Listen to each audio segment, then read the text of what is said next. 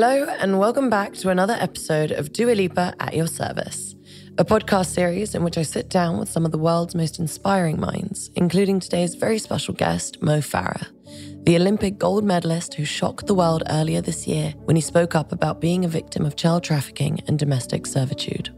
It's a story that's powerful and tragic in equal measure, but one I know you'll all walk away from feeling glad you heard his strength and resilience. Please stay with me after this very short break when I'll return with Mo Farah.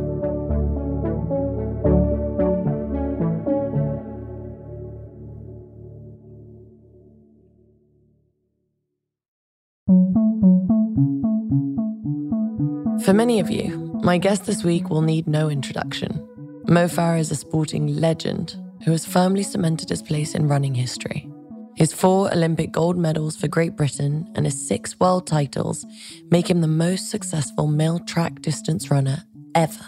His wins in the 5,000 metres and 10,000 metres at the 2012 London Olympics sent the home crowd wild. And Mo Farah's coming down the straightaway, and he's going to be attacked by uh, by Gebremeskel, and Mo Farah's got the double.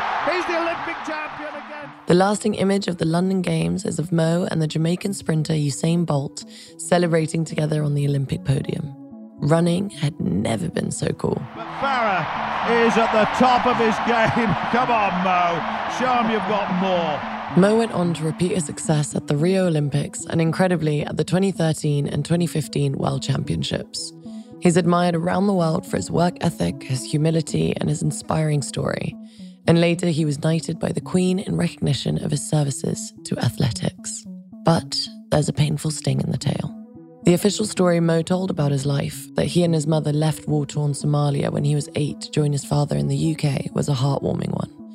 But the true story, as he revealed in a jaw dropping BBC documentary earlier this year, the real Mo Farah, is one of heartbreak a story of family separation, abuse, neglect, and servitude. Here are the bare bones of what actually happened. Mo was born in Somaliland as Hussein Abdi Kahin. His family were cattle farmers, and when he was four years old, his father was killed during the Somali Civil War. His family was separated, and Mo and his twin brother Hassan were sent to live with relatives in neighboring Djibouti for their own safety. At the age of nine, he recalls a woman visiting the house several times to observe him and was told that she would be taking him to Europe to live with relatives. However, when he arrived in the UK with this woman, who he refers to only as the lady, he faced a very different reality. He was taken to a house where she ripped up the contact details for his relatives right in front of him. As Mo told me, I knew at that point my life was changed. From that day onwards, he was subjected to a life of domestic servitude, cooking, cleaning, and looking after the lady's children. He recalls if I wanted food in my mouth, my job was to look after those kids, shower them, cook for them, clean for them. And she said, if you ever want to see your family again, don't say anything. Recently, I spoke to Mo about living with a secret so large it threatens to overpower you and about his hope that by telling his story, he can help others seek the help they need. His is a tragic story in many ways, but it's also one that will inspire you and warm your heart. I was so moved by Mo's compassion, his humanity, and his honesty, and I'm sure you will be too. Please join me in welcoming this week's very special at your service guest, Sir Mo Farah. Good morning, good morning. Hey, Mo. Hi, how are you? Okay? I'm good. How are you? Good, thank you. Thank you for waking up so early and doing this with me. I've been really looking forward to this conversation. That's great, thank you. When you've got four kids, you're always up early. You're up running around the kids now. yeah, so dro- dropping off school and just bits and bobs, but it's oh, nice. Oh, that must be nice. So I'm guessing you're home then and not at one of your training camps. yeah, now I'm home for, for a little while. Nice. How are you? You okay? I'm good. I'm in Australia. So Oh, wow. I'm at a very different kind of time zone to you. But it's nice. I feel very at home knowing that you're like, you're in the UK. So this is nice. I feel like a little piece of home. Yeah. my gosh, I've I've done so much. I mean, I've already known so much about everything that you've done and all the incredible achievements that you've had in your career. But I've really preparing for this podcast, I've really had the chance to to dive in and you've had such an incredible life story. And recently the world kind of found out that, that your life is even more unbelievable than what we thought. And there are some kind of difficult secrets that you'd been hiding. But before we get to all of that, I just want to remind our listeners about some of the extensive sporting achievements which have made you a complete legend and something of a national treasure in Britain. You won gold in both the 5,000 meter and the 10,000 meter at both the 2012 and 2016 Olympics. You also completed the same distance double at the 2013 and 2015 World Championships in athletics, which is a feat that's described as a quadruple double. Um, and in fact, you're the most successful male track distance runner ever and the most successful British track athlete in modern Olympic Games history. Well, I mean, my goodness, that just that just rolls off the tongue really nice. And my first question just has to be what's your personal best for the 5,000 meter? my personal best for the 5,000 is 1253. Oh my gosh. It took me years to get down to that. Like I never started off running, obviously personal best. It's just over the years, you know, you become stronger, better, and you, you build your confidence and then you start running towards Wow. And for the 10,000? 26 minutes and 46 seconds. Unbelievable. I mean, the next question has to be how do you do it? Yeah, honestly, it's something that I love. Uh, as a kid, I started running, and over the years, you know, uh, obviously start to understand more. And again, it's all about the preparation, the training. Honestly, like uh, without the the support and the help that people has given me over the years, then oh, I couldn't done it. But again, it's all about, as you said, everything. You have to prepare well, you have to train well, you have to be in the right frame of mind, and you have to enjoy what you do. And over the years, honestly, looking back now and go, I didn't ever see it as work. It's something that I generally just enjoy. You just get out, and you just go and do your what you're good at. And I'm lucky enough to have, you know, long career over the years. It's just amazing. And it must take a lot of discipline to do what you do. What are some of the sacrifices that you feel like you've had to make along the way? Yeah, it's been hard over the years, honestly. Like when you got four kids, uh, when I started, it was only you know, oldest daughter, Rhianna, she's 17 now. And it was easier to make decisions or to go away at times where you do like a training camp, where you're just in, in the camp mm. and you focus on training, eating, sleeping, and just focus on training. And then over the years, you know, I've got four kids now, there's more demand on them. And as a father, you always want to be there for your kids. But then mm. again, if I didn't make that sacrifice and, and be in a training camp for, you know, I'm away for half of the year, six months of the year, at various places, and it all depends what time of the year it is. That's always hard, but there's not day I look back and go, was that right or wrong? Again, it's just like having that chance and making most of it. And again, if I didn't have the support of, of my wife who, you know, holding the family together, it would have been easy. Yeah, it seems like a it seems like a real team effort, a real family effort, and something really beautiful that you guys have that you share from what I've seen as well. And I'd love to talk a little bit more about that in a bit. But um, you won your first Olympic golds at the London Games in 2012 for the 5,000 meter and the 10,000 meter. Like, can you cast your mind back and tell me like what you remembered as you crossed that finishing line for those races, where not just like the whole country was watching you, but the whole Oh. world was watching. Like, how did that feel? Oh, honestly, it was it was the most amazing moment of my life in my career, say, because often as an athlete, you, you know, you like yourself, you when you get to the top, you go, I want to get to the hits, and then you and you go through, and you set yourself as like stages where you get through. And for me, hmm. always as a kid, it's like I watched the Sydney Olympics in 2000, and I was at the time I was at school sixth form, and I watched that and go, wow, I want to become Olympic champion, and then to do it right in your hometown where you grew up and have the whole nation behind you. It was incredible because leading up to it, when we first got the bid, I was like, oh, yeah, it's going to be in, in London. And I was like, yeah, yeah, it's going to be exciting. Each year, as you get closer, it just became more and more. And to do it, it was it was incredible, honestly. That's amazing. When did the feeling like sink in? I guess it's hard to kind of pinpoint it. Yeah, so it was hard because uh, as myself, I never, I try not put too much pressure on myself. I just try and go, just take one race at a time and you go and do it. But then again, to do it in that moment, your whole life changes because, you know, as you said, like not just in the UK, everybody was watching it. And at that moment, it was just, wow. Surreal, surreal. It's cool to hear you talk about it as well, because you know I've I've. I mean, I've watched it on TV, and, and for those of us who have watched your races over the years, which I have to say was pretty much all of us Brits, Yeah. you know, we've seen the emotional scenes with your wife Tanya and, and your children at the trackside. And Yeah. for anyone who's listened to you talk or spent any time on your Instagram, they'll all see how important your family is to you. What role do they play in in your success?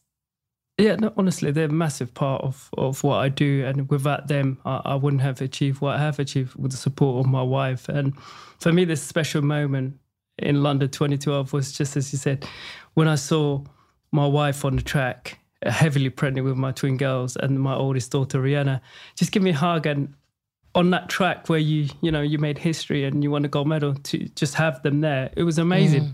And they are a big part of my life. And again, as you said, we go back to a little bit of my story. For me, honestly, family means everything to me. And as I got older, I kind of appreciate family. I just try and like do everything together. So nice. And and I um I heard that your wife Tanya is also a very keen runner. Yeah. Do you ever offer her any coaching advice and how does that go down? It doesn't go down too well, but obviously uh, over the over the years, she's seen what I do week on week out, and she really got into running, and she run half marathons, and I'm helping her coach, uh, where you know she try and like follow similar program, not as high, but similar program where she does like the tempo, long run, a lot of miles, and in fact, she's actually going to be doing a race on uh, uh, tomorrow, so she's Oh, really wow. into it, and again she loves it because she's like, what you put in is what you get out of. So on the other side, she sees you put in this work, and at the end, it's like, oh yeah, I run a personal best, so I got close to my personal. best. It's almost like you know, it's weird to describe. It's like just enjoying it. yeah, and uh, competing with yourself almost. Just being Yeah. like, this was my personal best, and next I'm just going to try do a little bit better every time. And I think that seems like healthy competition as well.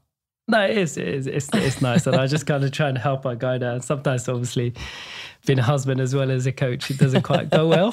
But I can see that. I can see that. But that's nice. She has you. She knows that you'll you'll you'll be there to support her in every way. Um, Mo, there's so much that I want to ask you about your life story. yeah.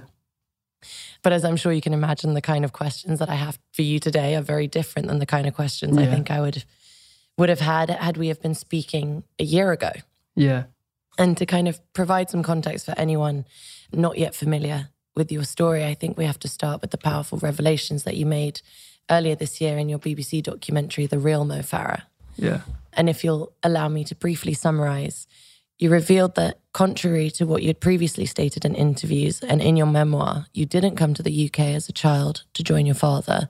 Rather, you were brought to London in circumstances that you still don't completely understand, traveling with a woman that you did not know.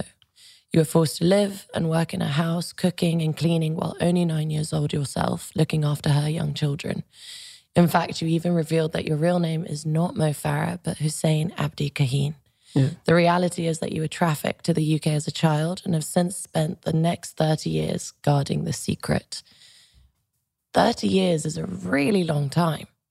What made now the right time to tell your story? Yeah, honestly, it's been hard. It's been quite emotional. Um, and a lot of people do ask that question, why now? And honestly, just looking at my kids, my twin girls are 10, my son is seven, my oldest girl, Rhianna, she's 17. And looking at my girls, and to me, I just couldn't imagine them going through what I did. And, and often your kids ask you a lot of questions Dad, uh, where's your brother? Why is he not here? Where's your mom? And again, you, you kind of, because that story, I've always kept that back of my mind. But over the years, as you get older and you see your kids and you just try and be honest with them and talk to them and show them what is normal, what's not normal. And just being a father, uh, and one of the reasons I really did it is because of my family. I just wanted to tell them, you know, this is this is the real story. And it was hard for me to actually, as you said, you kept that on the back of your mind for so many years to come forward now and to tell your kids and, and share with them. But if it wasn't for my kids and, and seeing them every day, and uh, it, it would have been hard to actually say anything. Yeah, and like you said, for you, you know, family's everything. And I I can only imagine how terrifying it was for you to be on your own, separated from your mother and your twin brother with absolutely no way of contacting them. Like, can you expand a little bit on what happened to you? I mean, only so much as you feel comfortable. Yeah, no, for sure. Um, it, it was hard for me because, as I said, like when I was young, um, We live in Somaliland, and uh, due to the civil war, my dad got killed. And I was age of four at the time, and there was family of us, eight of us, and we we all got separated. And like you staying with aunt, uncle, you, everybody, because at, at, at that time my mom couldn't deal with coping with my dad's death, and it was hard for us. And at that point, me and my twin brother got taken away uh, to go with a relative family in Djibouti, and we were there at the time. And then again, yeah, so I stayed with him and lost touch with my family. And then at that point, a little bit older, I came to the UK and, and thinking that I was going to go to a, a, relative of mine who lived in another country, and, and it never happened. And when I came to the UK, uh, just before I came to the UK, as showed my documentary, I was like two weeks beforehand, came over, lady comes over, looks at me, goes, okay, and then given a name, say, listen, this is going to be your name now, remember this. And I was like, okay, okay. And at that point, you know, you just think, I just didn't think of anything because you're, you're mm. young at the time. You just think, okay, I'm going to a special place. And my dream was always Absolutely, like, yeah. it's going to be nice, it's going to be nice. And you tell yourself that and you get through. And, and the reality is that never happened. And uh, it, it was hard. It was hard. And then again, again, if I didn't have the support of my teacher, who actually, when I started school, identified that I was neglected, uh, I wasn't the normal child. There was a lot of emotionals uh, things where I was distracted from other kids, and, and just mm. because you couldn't, I couldn't deal with it. Yeah, and you probably didn't understand what was happening. Like you said, it's it's interesting that you you put it that way because when you're a child, things can seem exciting at the time. You know, it's like the unknown, it's a new adventure. I think that's kind of how I think a lot of children can be taken advantage of. Yeah. You know, that was one of the things that really stayed with me after watching your documentary. And I think it captured so well like the confusion and the the bewilderment that you felt when you arrived in the UK as a child. Like it's it's also something that I've been reading a lot about recently that like a child who's trafficked may not understand really what has happened to them and might not understand that what's happened to them is abuse. Like they might think that they somehow played a part in the situation, something that might be their fault, or they might have been scared that they broke the law. Or there's so many reasons also that children don't don't or can't seek help. We'll be right back.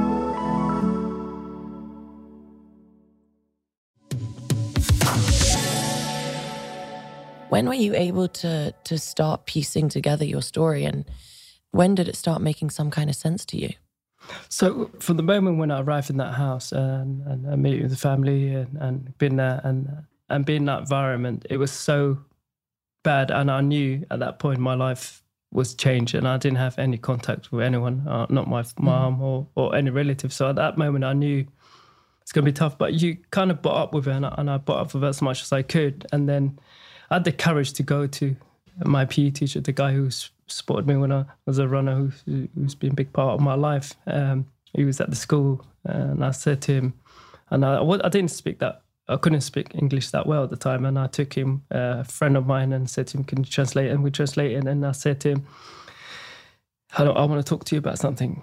And he knew he was serious enough, and then I sat with him. I think when I was about 13 at the time, I sat with him and told him, "Look, this is not my name. This is who I am. This is what I'm mm. facing at home. I can't come to uh, come to like a athletics club because I'm not allowed. I can't. I can't. There's many things I'm facing. And at that point, he contacted social services and they came over and had a chat and, and went through everything. And at that point, I was removed from that house and put in another house where it's a friend of. Uh, I call him cousin because we feel like we're cousins, but we're not really. Mm. And, and I asked his mum, and his mum put me in his house.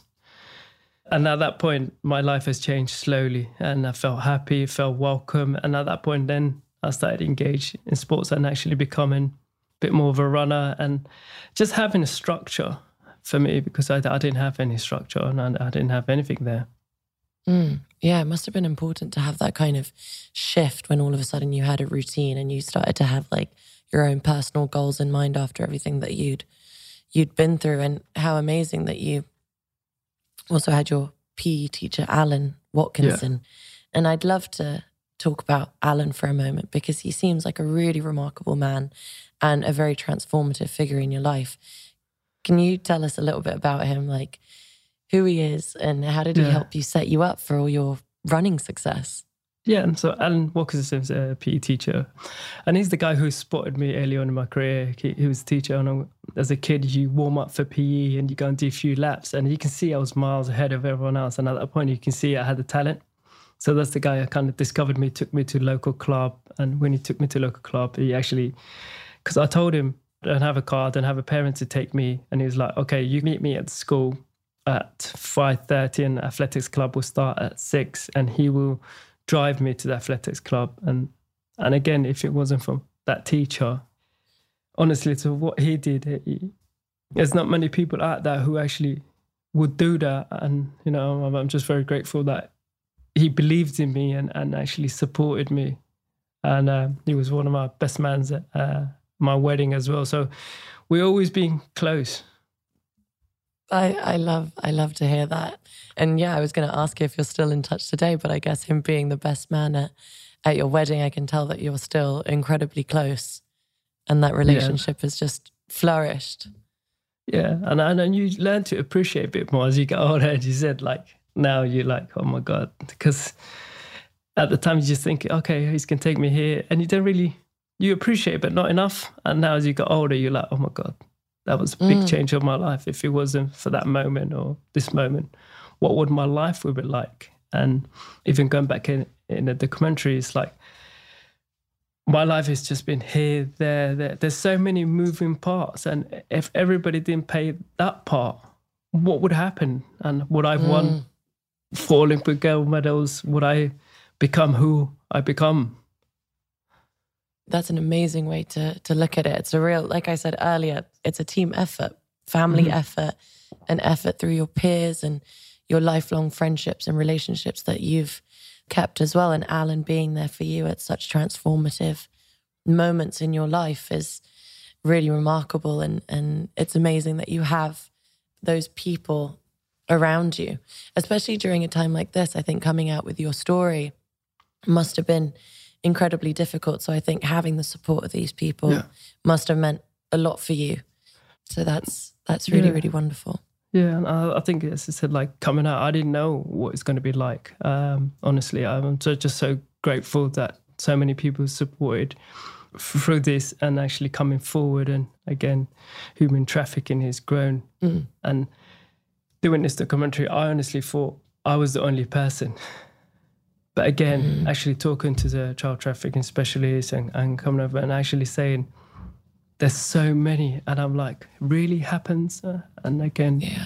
hopefully with this we can make changes and changes can happen from the government point. point and together i think we can make a difference because no one chooses to be in us. And a lot of children who are facing this are almost have no choice of saying anything. And they just learn to grow thick skin or just to deal with it and it has affected mentally as well as physically for for entire life and even myself has said 30 years just having that in the back of your mind it does weigh a lot on you Of course, I can only imagine. I, I mean, just you coming out and talking about your story has probably had such a positive impact, and at least getting the conversation started and helping other people seek help that have been in similar situations to you. Did you seek help at all as you sorted through your painful memories? No, honestly i wasn't brave enough to come because I, when i told share with my story when i was age of 13 and, and told them i thought things would just change. Mm. But with the social services and other stuff like that, i think that my, it just got lost. It took 10 years to you know first time i ever saw my mum when leaving that it was it it was 10 years later and, I, and when i saw my family and people were okay i was fine because i felt like they're okay uh, and this nothing is going to affect me now because i can only control what i can and again with sports has helped me escape that in a way would you say maybe running away from something uh, from that has helped me become the athlete i become today Yeah. Yeah, that's interesting. Maybe maybe would you be where you are today hadn't the things that you've been through happened to you? I mean, I guess we'll we'll never really know the answer to that, you No. know? It's a very interesting way to think about it. In in the documentary, you detail how your application for British citizenship was obtained under a false name, Mohammed Farah, which puts you at risk even today of having your passport revoked. Yeah. Like you must have thought very hard about this and had serious concerns about the consequences of telling your story. Like, did you did you ever consider pulling the documentary Yeah. or like continuing to conceal your story? Like, I, I can imagine a lot of people that really cared for you were also really concerned about the consequences you might suffer. Like, how did that feel? What was that response? What did Tanya say? Like when you decided to go public with this? honestly it was it, it was hard it was very emotional to go public because only a small amount of people knew obviously my wife and we went to the same school together so she knew who i was and alan knew and it's only a small amount of people knew. And it was hard because we didn't know what was going to happen if i was going to have my system taken away if something else was going to happen. I, I didn't know what was going to happen but again for me it was being able to just look at my kids in the eyes and and, and actually being honest with them because at least I owe them that and, and to mm. them to understand. Obviously, a lot of people did have a lot of concerns, but for me, it was like, it's what happened. It, Yeah. This is it's this your is truth. It's your truth. It's like Yeah. just seeing your family and look around and seeing your kids made you realize like I, I don't know it's hard to say because when you're a parent as your Mhm. kids get older they ask a lot of questions they answer and, and Yeah, everything you know course. is right or wrong and, and, and you guide Mm. them in life because that's our responsibility and and for me just guiding them the right way and telling them the truth was big part Yeah, I think, and, and for you also, like being able to to tell your truth, to live your truth, to be your most authentic self. I think that was something that you also owed to yourself. yeah You know, yes, to your children and your family, but also to you. You know, and everything that you've achieved. It's also such an important, you know, part of you to finally put out into the world. And I, I, I you know, just from watching, reading, and hearing you speak as well, it, it's definitely not an easy decision to make, but it's the right one Yeah. because it's, you know, you're standing in your power. And the Home Office has confirmed that it will be taking no action in terms of your citizenship. And I, I just can't help but think, though, how they might have dealt with your case, like before you became nationally and internationally famous, like bringing home Olympic golds for your adopted country. Like, do you think you would have received such sympathetic hearing if you were anyone else with your past? I think it would have been difficult because of what I've done over the years and what you have achieved. You're seeing different, like going back to child trafficking and actually speaking to the survivors, speaking to people. For example, there's one guy we met and he, he was a decent boxer. It was same situation as me, child trafficking, and he never got a chance to get papers or to do anything. And even though he was trafficked as a young child, there, there are a lot of challenges. Mm. And who would have known? I don't know. What would you say to to the Home Office as they consider like the citizenships of non-famous people who have similar circumstances to you? I- I think we just have to be a bit more humanity. Um, honestly, no one makes that choice for younger kids, particularly. It's made for them, and I think we have to always think about it because again, they're just, just a victim. Even though child trafficking is one part, and the second part is what they go through in life. If they've gone through all this stuff and they never got a chance to do something, I, I think it affects them. It has affected me, even though what I have achieved. Uh, you, you say a lot of people go, you know, you're you're four times Olympic champion. You you've done this. You've been on the podium so many times. You have the whole nation behind you. But honestly, you do go through emotional. You're just a human being, like, and I think it's just understanding that. Yeah, beautifully said. Beautifully said. Politicians in the UK, I think, seem to spend a lot of time vying with each other to be tough on immigration. And I really wonder what the public opinion was like to your story.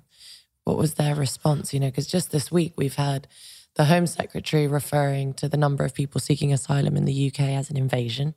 I mean, it infuriates me. How, how does it make you feel when you hear people in power using such inflammatory language like this?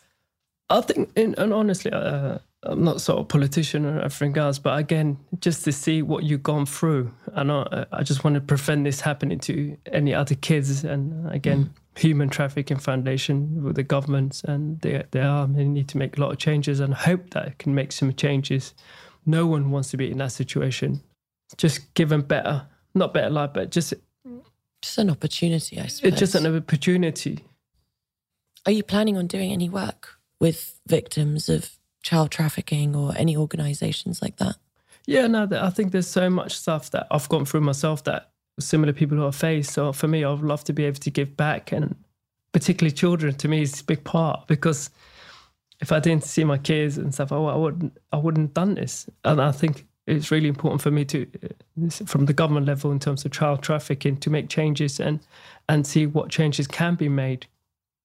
Yeah, you're such a you're such a strong voice for change. So that's why I was I was just wondering. I um I read your autobiography, Twin Ambitions, and I really enjoyed the insight it gives into what it takes to compete at the very top level. I mean, it, it, also struck me that your success on the world stage contradicts like the image of loneliness of the long distance runner. You know, the, the picture that we have in our minds of a distance runner is quite a solitary one. Yet you paint this very clear picture of this team effort that it takes to win world medals. Like, can you give me a little bit of the behind the scenes insight into the team behind your success? Like who does what and what is their role in your success? Yeah, so for me, um, I'm the runner, and then you, you got a whole team around you. You got your obviously for me, a big part. It's my family. If my family not happy and my kids are happy and things going on in their lives, it does affect you. But at the same time, then you got your agent, you got your coach who sets the program to train. But again, you have to be able to do all of this and uh, run in the morning like 12 miles, run in the afternoon six miles, and maybe go gym and try and run 120 miles week in, week out. Try and do three sessions. Discipline. Yeah, you got to have discipline. Even yourself, you know that to get to the top or to become who you become, it takes discipline. There's, it takes a lot of hours. And again, we all see this when it's finished art and it's right there. But what leading up to it, there's a lot of preparation. Yeah. There's a lot of breakdown. There's there's sometimes you get emotional because you're like, I've got this session, I've got this race. Everyone's waiting for me to do well. I have to do well. And then it's that pressure you put on yourself and as well as the public pressure. But again, yeah. we, we enjoy what we do because we we can smile and, and just knowing that you're putting 110% effort and what would be would be. While we're in a break, why don't you take a moment to subscribe for free to At Your Service's newsletter, Service 95, at www.service95.com. We'll be right back.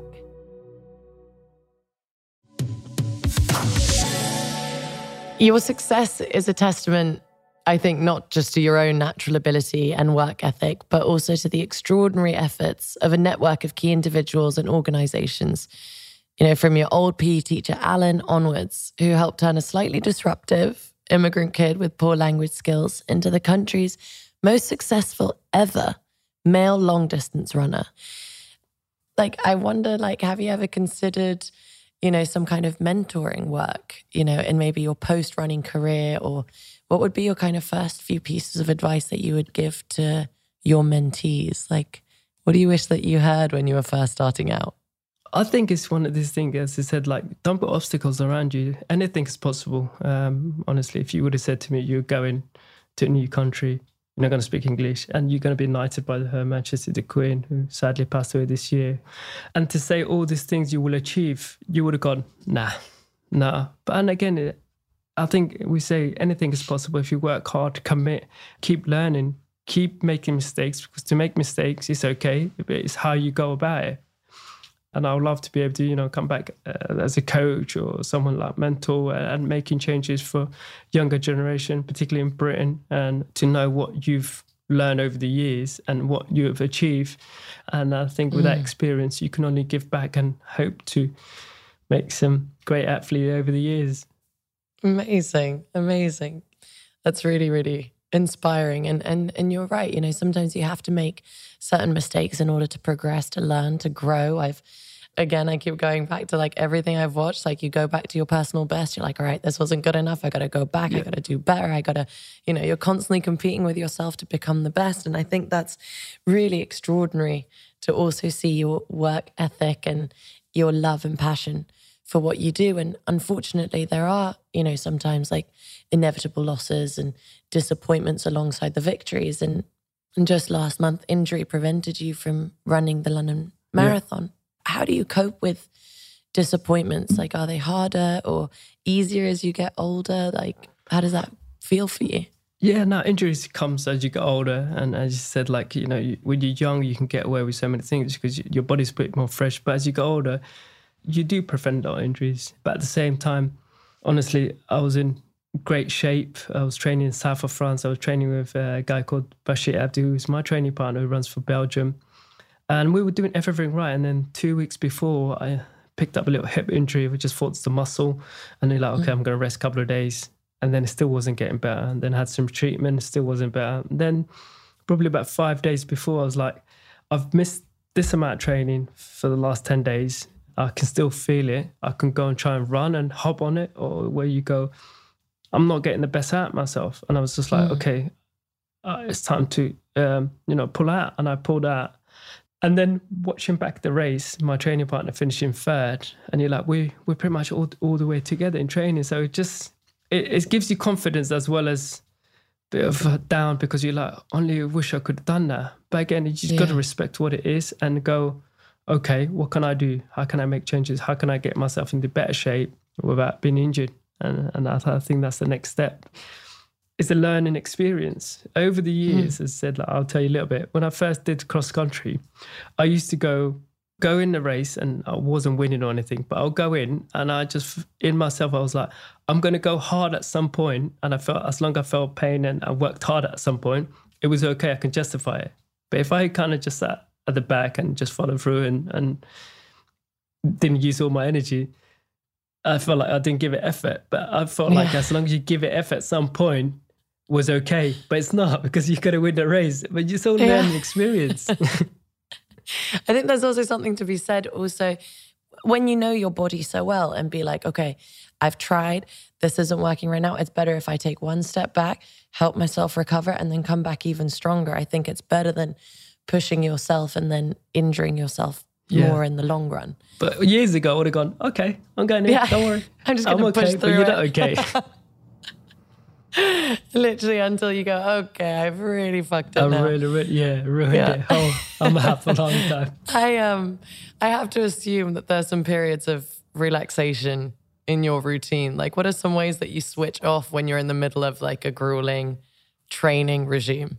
How do you come back to earth? Also, when oh, you're off season and you're doing nothing for a little bit, or does that never happen? it was it happens. And honestly when i'm off season my wife's like just can you get out of the house? Can you go do something? Because I'm, I'm one of these people who just wants to be everywhere and just i can't keep still.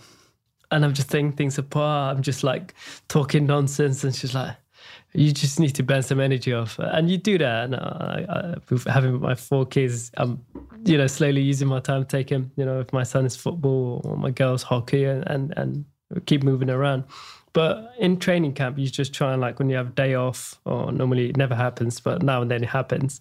Day off is just kind of switching off, watching a bit of telly, just a bit of music maybe, go to the coffee shop and just kind of a bit more chill. And occasionally we'll like as I'm getting on a bit now, don't play as much PlayStation. But used to be like I'll take my PlayStation with me and we'll play with my training partners and stuff. We would play like FIFA. That's the only game we would play. Oh, that's that's good. I'm glad you get a little bit of like time off, but it seems like you're very like high energy, always on the go, like looking for something to do, which is oh. which is nice. I feel like I'm I'm a little bit the same. I'm even like even when I get a little bit of time off, I'm like, what can I do? Where can I go? Who can I see? I'm like, it's there's a lot going on, but there's some method to the madness there also, I think. As we've spoken, you know, I know your wife Tania has been an absolute pillar of support for you since you married 12 years ago and you have four beautiful children, which must be a handful as well as a joy. Teenage, um, what? Don't, don't. teenagers. But for you to succeed at your level, you know, your training takes you away from your family for, for around six months of every year. And I read a quote from Tania from a few years ago where she said, There's so much I could do that I want to do when Mo retires. There'll come a point when it's time for him to take a back seat, and when it happens, I'll be ready to take over. She's been waiting a long time now. Honestly, um, she's been waiting for long, long. She's been time. waiting a long time. What does the the next phase of your career look like, and will it be Tania's time to take over soon? I think so for sure, and I think it's just a matter of time now in terms of uh, what my next goal is. As get myself fit and see where I am and how far I can go. And I think the next time, at least, you owe your wife that because 12 years she's been, you know, the backbone of our family and holding everything together, and whether it's mentally as well as physically, kind of supporting everyone. And I think that time will come. It's just a matter of time now. Yeah. How do you think you're gonna be able to cope with being in the supporting Alone. role for a change? I think it's going to be hard because I'm I'm one of these people. I like instructions. I like being told. Uh, I, I've always had that in my life, and then but you taking control of situation. It's always it's not my strongest thing. But again, I think that's what I have to do now. Maybe for her to study and, and enjoy that something that she loves because she's quite very intelligent and you know loves to study, which is I'm totally opposite and go. I'm going to go for a run.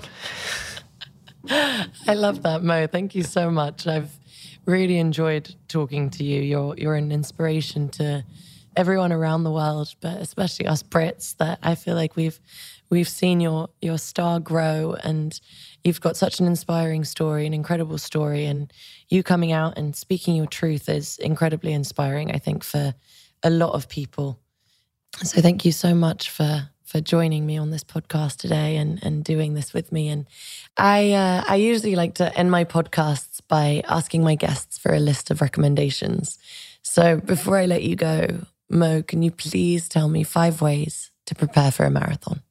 Okay, five ways to prepare for marathon is make sure the night before you eat carbs good carbs like you know pasta rice chicken a little bit chicken but mainly carbs secondly preparing a marathon, you make sure you get your long run every week, one long run, because you're going to be covering 26.2 miles is a long way. So you've got to kind of teach the muscles that you can still run long.